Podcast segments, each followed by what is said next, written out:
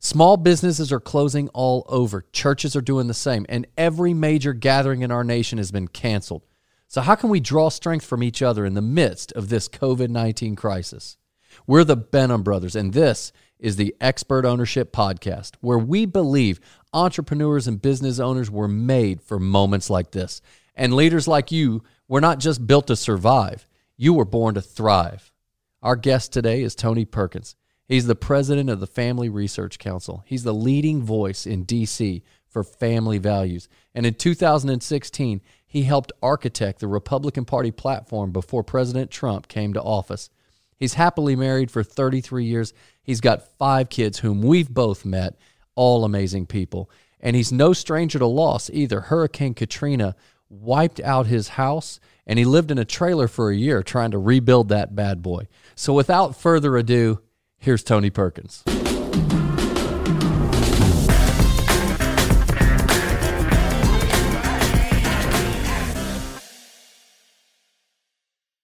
Well, Tony, we really appreciate your influence in this nation, leadership at such a time as this.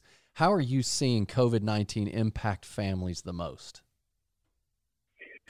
Well, it's uh, it's impacting in, a, uh, a number of ways. In fact, uh, just on my radio program, I did a poll question asking families that question: How is it impacting you? And one of the things it's it's interesting that impacts them most is the inability to uh, continue to meet with extended family members, uh, and that's happened in our own family. Us too. Um, not, not, able to see grandparents because they're in that at-risk category. My oldest daughter, who was a trauma nurse, volunteered to work in the hot zone at the hospital with wow. the uh, coronavirus patients. So she's having to live pretty much in isolation in a travel trailer. So we don't. I only see her from a distance because she's most likely probably carrying the virus. So it's uh, it's it, it's affected relationships, in, from that sense, but also kind of drawn people closer together because a lot of the distractions that are out there, you know, the the sports, the entertainment, all that's gone. Yeah. Um, and so it's it's been kind of neat to see families just kind of interact with one another a little bit more. You know, it's interesting because uh, our, dad's a pastor, and, I was talking with my dad, and, and we were talking about uh, some passages in Scripture where you know, we look at America and we look at any of the generally the economic problems around the world or even in our own country, it always goes back to the breakdown of family. And and and it's so interesting that as we're listening to the news, even several weeks ago, it was people need to bring their kids. Uh, don't send your kids to school. Keep them at home. Don't go to work. Please work from home.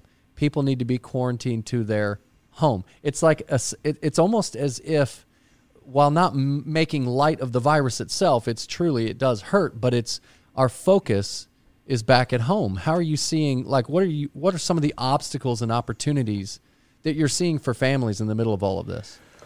Well, one of the things we've been encouraging families to do, men in particular, fathers, husbands, is to take the the spiritual leadership role that God has given them in the home. And and I was just uh, actually talking about this on my radio program. I've, I've enjoyed, even though we've done it for years, but we've not missed a beat not being able to go to uh, to church um, and congregate with the local congregation because we have church at home.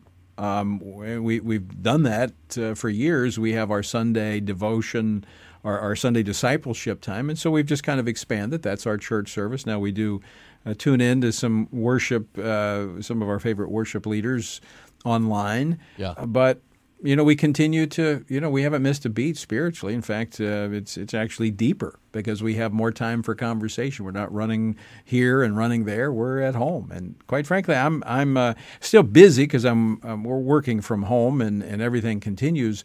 But uh, the commute time ha- has given us more time to spend as a family. Wow, that's so good, and and obviously, David and I we really feel you know called by God to help entrepreneurs, leaders run their businesses. But we we don't run businesses for ourselves and just to make money. We do it for our families ultimately. And yeah, and you are the I Ching, the main cheese over at the Family Research Council. So obviously, you know a few things about family that that we might not even know. Uh, but that being said, I love what you said about um, being able to. You didn't miss a beat when it came to actual home church right? It's not just you abdicate your responsibility as a leader and you sit everybody sit on the couch and watch your church, which I do encourage people continue to watch your church and continue to tithe. But this is a great opportunity yes. for dads, you know, to step in and take that leadership role. What are some practical things that you can do to help other business leaders out there who are finding themselves having church at home, but maybe they don't know exactly what to do? Well, we actually started in uh, January of this year a two-year uh, journey through the Bible, and we we we've we got a number of our constituents across the country, supporters, thousands of them joined with us. You can actually find out more about it. Go to frc.org/bible. Pick right up. It's uh, about 15 to 20 minutes a day worth of reading, and it's Monday through Saturday. And then on Sunday, you just have a discussion time. You know, you don't have to be you don't have to be a theologian right. just to discuss what you've read. And so what, what makes it dynamic is everybody in the family is reading it. And so we have a couple of questions that we put out for uh, the leader, the father, the, whoever's leading it to ask during the course of the, the, the day. And I use it. I text it out to my kids every morning, 7 o'clock, no matter where in the world I'm at. Uh, I could be halfway across the world and I still text, text them those questions mm. based upon the reading. And so Sundays when we get together, it's just a discussion. What did you learn this week? What did you what did the Lord show you this week? So it's not like you have to be this great Bible teacher. You certainly can do that. I mean, I do a devotional, but it's more of a conversation and it's amazing. We've been reading through Numbers and the out uh, or the breakout of these plagues that occurred as the children of Israel were moving into the promised land. It's just been fascinating to see how timely God's word is even for the times in which we live. So it's made for some fascinating discussions with the kids, and of course, my kids range in age from 28 down to 12. So it's been a, it's been a great time for us, and I, I think it's one resource that years ago I looked for a devotional guide that I could use for the whole family. And I looked and I tried this, I tried that, and and uh, you know, exhausted in my search, I decided to use the Bible. Worked out pretty so, Oh, that's so great. You know, I'm convicted though. I got to be honest. You know, David and I are communicators, so naturally, I get together for our little home church. I've done it for about the last three weeks that we haven't been going to the organized church uh, in a building and honestly, I've just been like trying to teach my kids, and I've noticed they're like falling asleep on me and stuff. and what you just said with just get together and like, what are you, what have you learned? Well, like, what is God speaking to you? I think that brings great accountability. And as a leader, especially a business leader, I'm busy doing things. That's convicting. I think I'm going to do that. I love it. hey, Tony, uh, this is David. I-, I wanted to ask you a question. How can churches be a strategic partner for the government during times of crisis like this? Great question. And you know, we shouldn't be looking. I'm, I'm, disappointed with some of these churches that are kind of continuing to meet, even though governments have said, the government officials have said, don't meet because this threat is serious, and it is. And I've met with some of those pastors and, and pleaded with them to, to cease having their meetings because they're putting lives at risk. I don't think we should be looking at what we can't do because we can't meet. We should be looking at what we can do to meet the needs of those in our church and those in our community. We've got a resource page uh, at uh, frc.org uh, slash churches that uh, has all these kind of best practices, these ideas of number one, how you can meet. In fact, I'm organizing in my home community in Louisiana on Easter Sunday a drive in uh, Easter sunrise service that we're going to be doing. People drive in in their cars, and we're going to be broadcasting it over an FM uh, station. And so nobody's going to get out of their cars. They're going to be there. It's like an old time drive in theater. Oh, that's and they're going to be there. We're going to have the music. We're going to have a message, prayer. Um, and so think, don't think about what you can't do. Think about what you can do. Think outside the box, the four walls of the church. Um, we've had churches that are turning their nurseries into daycare centers for first responders who, you know, they have children who are not in school now and they uh, they have to take care of the kids, but yet they're first responders. They're medical workers, so they're watching some of their kids, or they're running errands for those in the high risk categories that are uh, not able to leave their home. So their students that are out of school are helping run errands, pick up groceries or uh, medicines that they need. All kinds of opportunities to serve if we'll again not think about what we can't do, but think about what we can do and not look inward, but look outward. Oh, that's excellent. And you know, that's a call to small business owners inside the church, those that have faith, Jason and I talk about the faithful five your faith, family, finance, fitness, and friendships. You want to own every area of your life. You want to be an expert owner. And, and I love that pivot. It's don't think about what you can't do, but think about what you can do. That's fantastic. And I've got a question for you. And I want to pivot just a little bit to policy because I mean you you you've got your finger on the pulse. You know what's going on in DC. Uh, a relief package of two trillion dollars has just been handed down. And for those of us in small businesses, uh, we're like, wow, this is amazing. It really helps us out a lot. But at the same time, it kind of um, challenges my small government view. It's like, I don't want big government. I don't need, go- I don't look to government for my, I, government didn't help me start my business. It's not going to help me run my business. What is the impact on family in the future? What are the, what's going to be the impact of this stimulus bill on the future of our children? Obviously, you probably won't know exactly. None of us do, but I mean, this is uh, it's two trillion dollars we just added to our debt. Yeah, it's you know it's interesting. I, have been wrestling with that question because um, what we've seen happen, and I go back to I, have been involved being from South Louisiana, a number of natural disasters, hurricanes and floods, and I go back to Katrina back in 2005, which was uh, the, the the most expensive natural disaster up to that time point.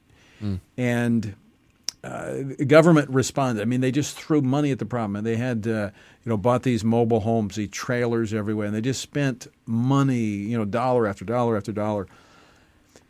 And that became a pattern. It became the standard of how the government deals with things. Is they just spend more money, money that we don't have. That's why we now have over twenty-three trillion dollars in debt which will be passed on to our great grandchildren if we can maintain our economy under the burden of that debt.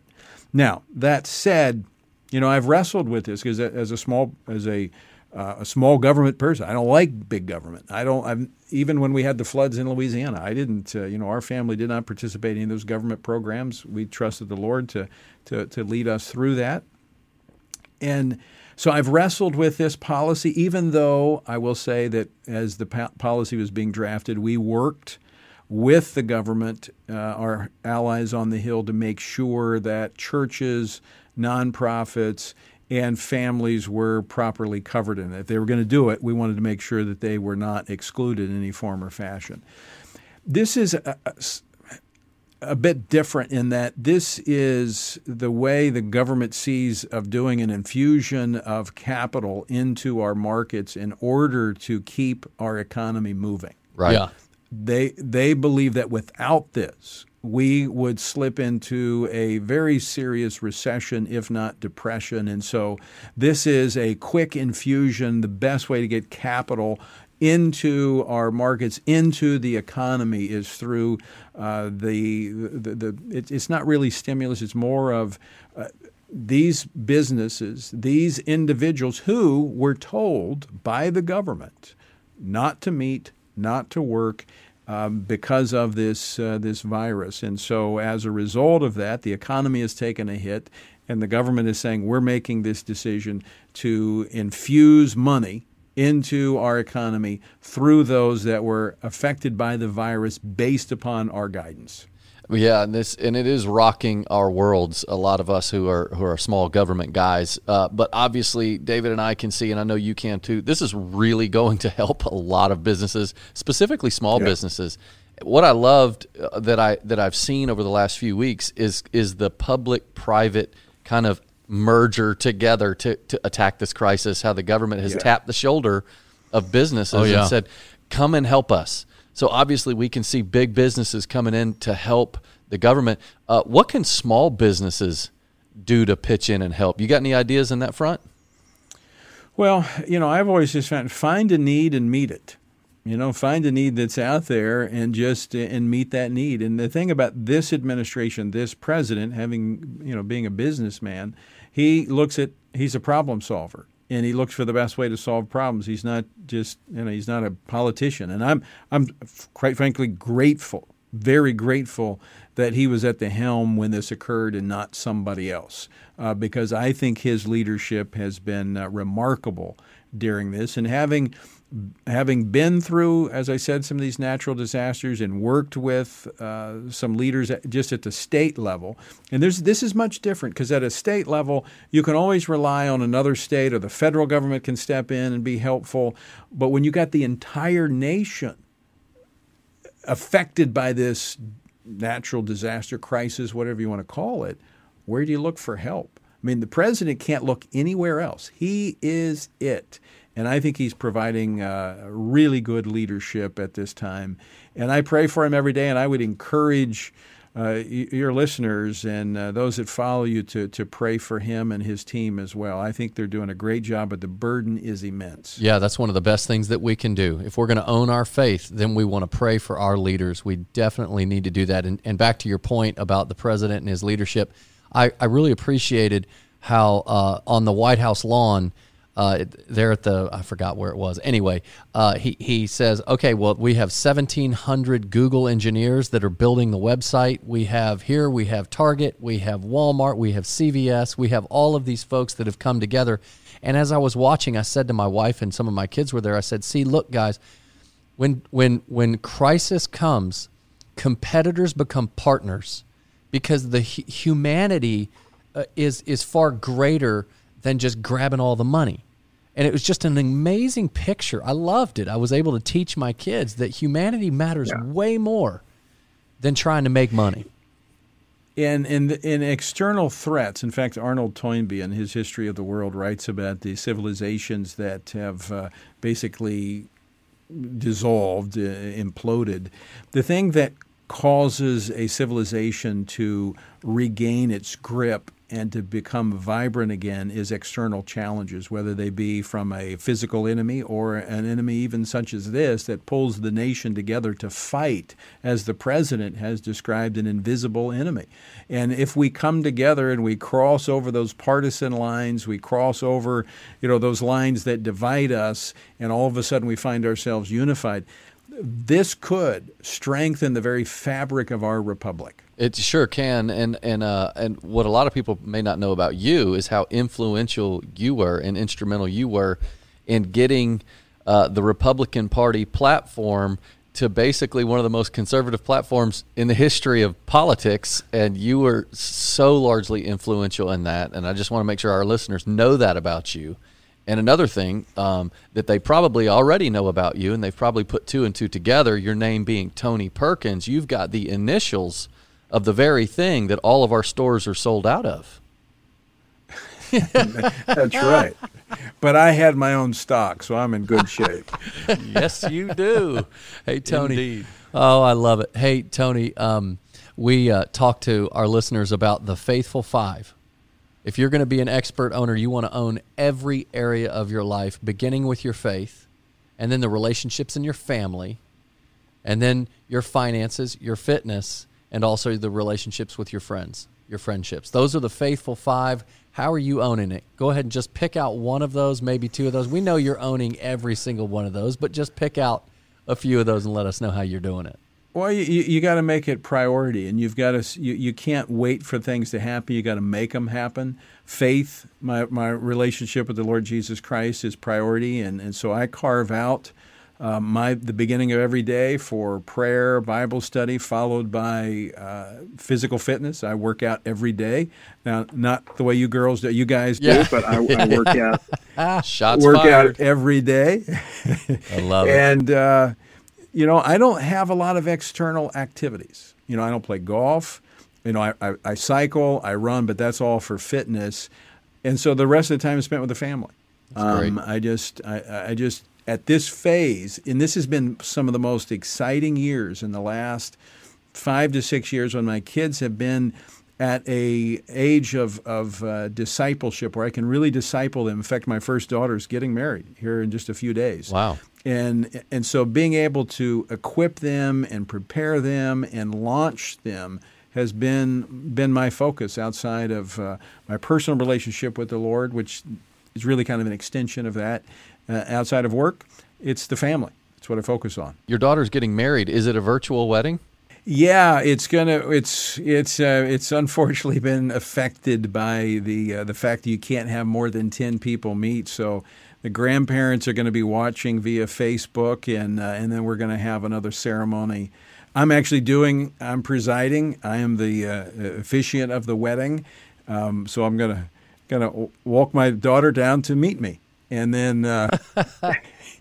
Do, so it's going to be a little different, but we're going to probably come back in the fall and do the full ceremony and have a have a celebration. But it's uh, unique times in which we live. Yes, your daughter will never forget it, and neither will we. Hey, Tony, it's been awesome talking with you. Thanks so much for taking the time. We know you're really busy in D.C. and and then at home and everything else that you're doing. We really appreciate you and we appreciate your leadership. Thanks, man.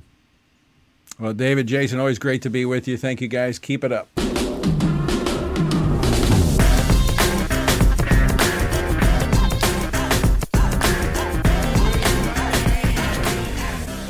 I, I loved what he said when he told us, listen, now is the time for leaders and small business owners, big business owners, whoever really. Don't think about what you can't do.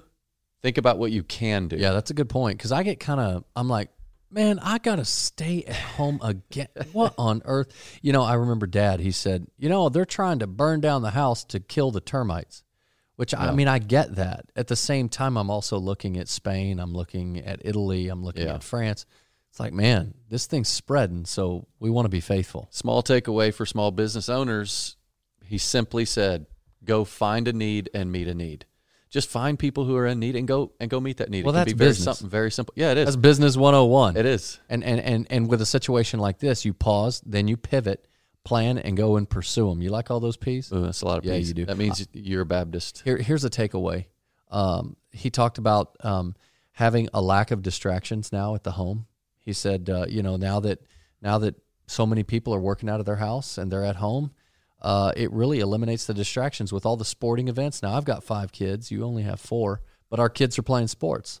Yeah, and I have absolutely enjoyed not having to go to any. Oh my gosh, the week having an entire weekend like Friday night all the way to Monday morning with no sports. You don't. You're not watching them. I mean, unless you're watching. No, I I do miss it. Backdated sports yeah, stuff. I do miss it, but it's been very good for our family. And then he's talking about home church and leading in your home church and these other things, and that that's pretty intimidating for a lot of people. Um, but it's but, possible. It's doable. Yeah. Well, man, you it was, can, it was good can. to have him on, and uh, I think my comment about the TP thing was just yeah. so spot on. I think that was the that highlight was, of the whole talk. That was the dumbest thing I've ever heard. I thought it was awesome.